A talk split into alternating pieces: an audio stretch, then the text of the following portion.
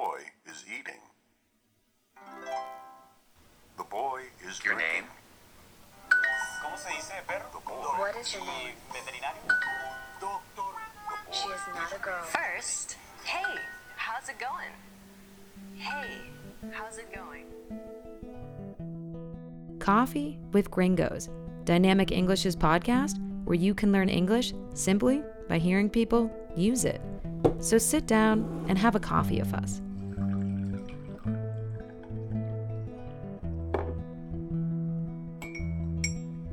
You are listening to Coffee with Gringos. I'm Paige Sutherland. And I'm Ian Kennedy. And today we are going to talk about an issue that has become more and more important today as we are all on the internet and on social media and our whole lives are essentially online. So that is privacy, you know, whether it's something we hold dear or don't care about. So again, listeners, if you get lost, check out that audio guide and transcript online. So Ian, privacy. Are you a big privacy nut or, you know, kind of kind of just don't care? I think I like to say that I care, and I do care, but I think a lot of us are pretty hypocritical in this sense because while we say that we really care about our privacy, we don't want the government or third parties meddling in what we're talking about, what we're doing, our data. We use so many sources and so many devices today that it's pretty much impossible to be completely off the grid or to be completely private. So, you know, of course, I use Google, I use Facebook, I use all these sites, which, of course, you're giving up your privacy. But I think in general, like when using these sources or using these platforms, I do care about the privacy while using them. And I think this is becoming more and more important for users and customers is the idea of having more privacy because like you mentioned we live in this world of you know complete digitization all our information is online now it can all be accessed i mean data is the most valuable asset that's out there in the business world now it's marketing gold and so it's hard to be living in a world where we're always on the border between sharing all our information and keeping that privacy while while using it. So I'd say I'm I'm definitely concerned about the privacy and encryption and things like this, but I also understand that it's unavoidable in some aspects. What about yourself? I think I have a, a, similar view to you. Being a reporter, I just I know that everything that I put online is out there and accessible and unfortunately probably out there forever, right? So I never think that I have privacy if I post something on Instagram or Facebook. It's not private. It never will be. And so that is something that I take caution to. You know, I don't post any incriminating photos, anything that I think would get me in trouble in my career or anything like that and i like you said like data and everything is being stored and it's being sold and it's out there and so to have the expectation that you post something and you have all these privacy settings and it's really private is i think naive. I don't kind of have these ideas that like people are watching me or anything so it's something i don't really think too much about. It's just i always don't put anything online that i think would ever hurt me 10 years from now I think that's pretty prudent. If you don't want people to know about it, do not put it on the internet. That's a good good word of advice there.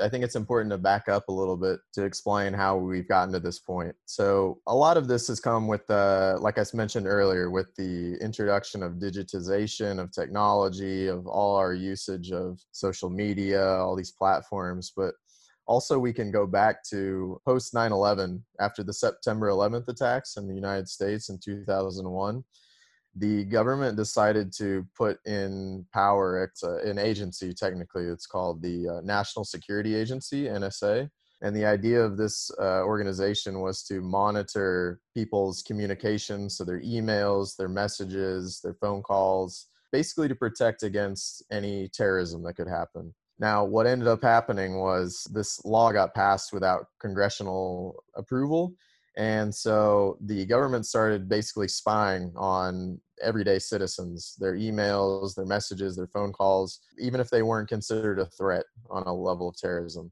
And so this technically was illegal and it got leaked by Edward Snowden. So Edward Snowden, he's the one that actually was the whistleblower. He leaked this to the public and he still to this day, I want to say almost 10 years later, is still living in Russia as a in exile. And so, you know, that that could be a whole episode in itself actually. So we won't go down that rabbit hole. You know, from these early days, the government reaching more and more to try to get into the privacy of everyday citizens. We see these companies like Google, Facebook, where people are getting more and more nervous about the, the way they're entering more and more into people's private lives. And so, you know, it started back then, and we just see each year it's developing more and more in different ways. Absolutely. I think I would say in the US, privacy is something that people take pride in. It depends on the state. I think a lot more conservatives, people on the right, really, really want their privacy and are adamantly opposed to any laws that will take any of that privacy away. But yeah, like you said, with social media, like everything's out there. I think some of the scary things is I I know everything's out there, so I don't put anything that I would be nervous someone knowing about me on the internet. But sometimes, you know, say I book a flight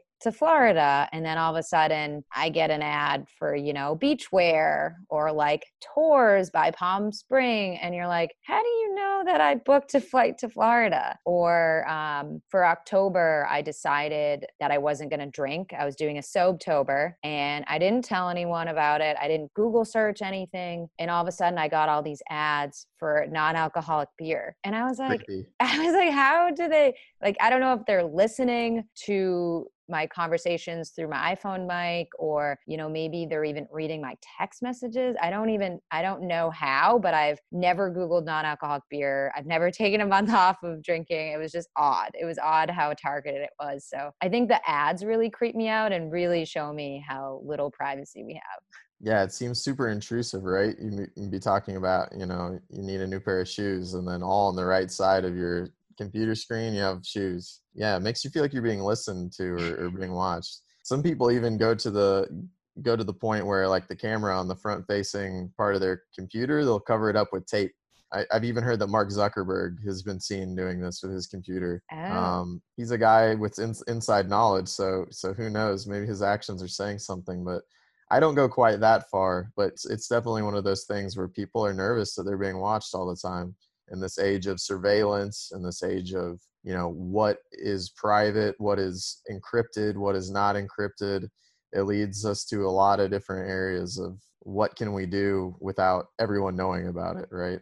So Mhm. that's the million dollar question nowadays. it's funny i when i went home recently my dad has tape on his computer camera my dad is like you know in his 50s he's like you know blue collar mechanic and i'm like dad you don't even know how to work the video camera like how do you think someone's watching you just to be safe, just being safe. it's Oh, that's funny funny. yeah Coffee with Gringos officially has over 100 episodes, and we are among the top podcasts in Chile. And that's thanks to you. But we're always working to grow our audience, so make sure to follow us on Instagram, Facebook, Twitter, YouTube, TikTok, LinkedIn, and even Snapchat. But most importantly, rate, review, and share us with all of your friends, family, and coworkers. And if you want to take your English education to the next level, sign up for private or group classes with native English speaking teachers at dynamicenglish.cl.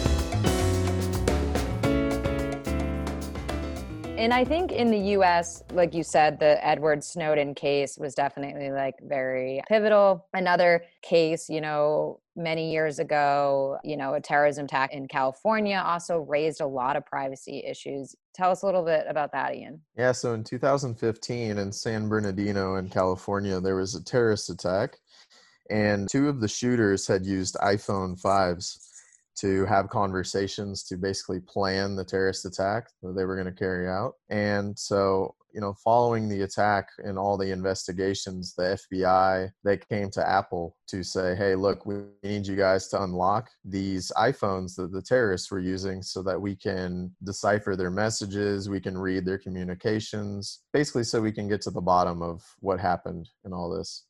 But Apple is actually a company that they take their, their privacy very seriously both for themselves and for their customers. So what they said basically to the the government, to the FBI, is they said, "Sorry, our policies say that you know we we cannot unlock uh, un- encrypted messages between our customers. So basically, sorry, you're on your own. We're not going to do it. We're not going to help you with this investigation. We're not going to open up the phone so you can read the messages. As you can imagine, the US government didn't take that too lightly. They didn't really appreciate that answer. And this sparked a really big debate of, you know, even in situations as as terrible as a terrorist attack you know who has the right to share this information and from in apple's point of view they they don't have the right to do that that's the right of the customers it's the right of the clients and so the US government they they don't have a problem usually with intruding in on, on people's information so they thought otherwise.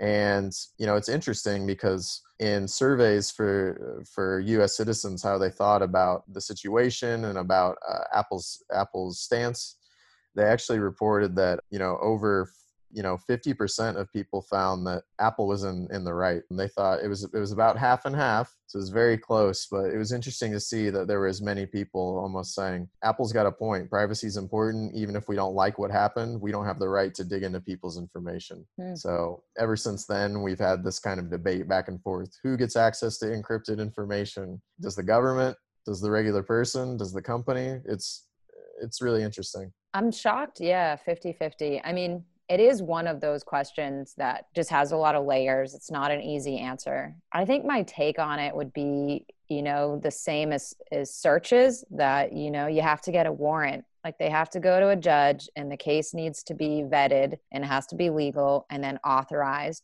by a federal judge that says, you know, this is a proper search and seizure and you know maybe if, if apple's really concerned about you know them knowing how to unlock it that an apple employee does it. And so it's like every time the apple employee has to do it so that the government can't just do it in any case. I think that would be my solution because i think you know this is a terrorism attack. You know you do want to make sure that there aren't more you know you're preventing stuff. But i do agree i think there needs to be a lot of legal steps you know you can't just have the government opening phones whenever they want to And I think that's more the real issue is maybe not even so much this particular case, but the whole idea of okay, if Apple says yes to this one, then they're opening up a Pandora's box to the future. So it's kind of a way to justify, well, you opened it for this case, why can't you do it again? You know, it's a way to sort of justify for each case. And so I think Apple's worried if we say yes this one time, then we're going to feel obligated to say yes to these other opportunities or these other instances and that's not a road that they want to go down to as a company Yeah, definitely, definitely. I can I can see that point. It's a tough call. Give an inch and they take a mile. So you don't Mhm. want to, you know, let the government open this phone and then that leads to everyone's phone being open in the future. So it's tough. You do want to give law enforcement the tools they need to prevent terrible crimes from happening, you know, but there needs to be boundaries. sure we got to have safeguards moving forward and it's strange because you know we don't have a playbook for any of this. We're living in this age of digitization like we mentioned and with each year we have more and more developments and which with more developments we have more complications and you know there's no like i said there's no playbook for the past. We've never had this before. So with these new developments come new problems and new arguments new complications and so you know of course this isn't going to be the last that we we hear about this. It's going to continue to be a problem of you know user rights carrier rights privacy rights encryption you know the list goes on and on Absolutely. I mean, I think you're seeing a lot of this play out in Congress. You know, what are these social media platforms doing with our data? I mean, really, we don't know. We assume it's being shared. I think that's the assumption. we'll have to be careful moving forward with it and again just be careful what you share right it's important when you share online at least that you can control even if you can't control some of the policies of the platforms that we use As my parents always told me, you know, growing up, nothing's free. So if you're using a platform and you're not paying for it, it's because you're giving them all this data. So just just remember that when you're posting things and putting private information out there. But anyway, listeners, if you get lost, check out that audio guide and transcript online. As always, thanks for listening. we'll see you next time Coffee with Gringos was brought to you by Dynamic English, where you can learn English simply by using it. If you're interested in taking classes or just want to learn more, go to our website at dynamicenglish.cl. Thanks for listening.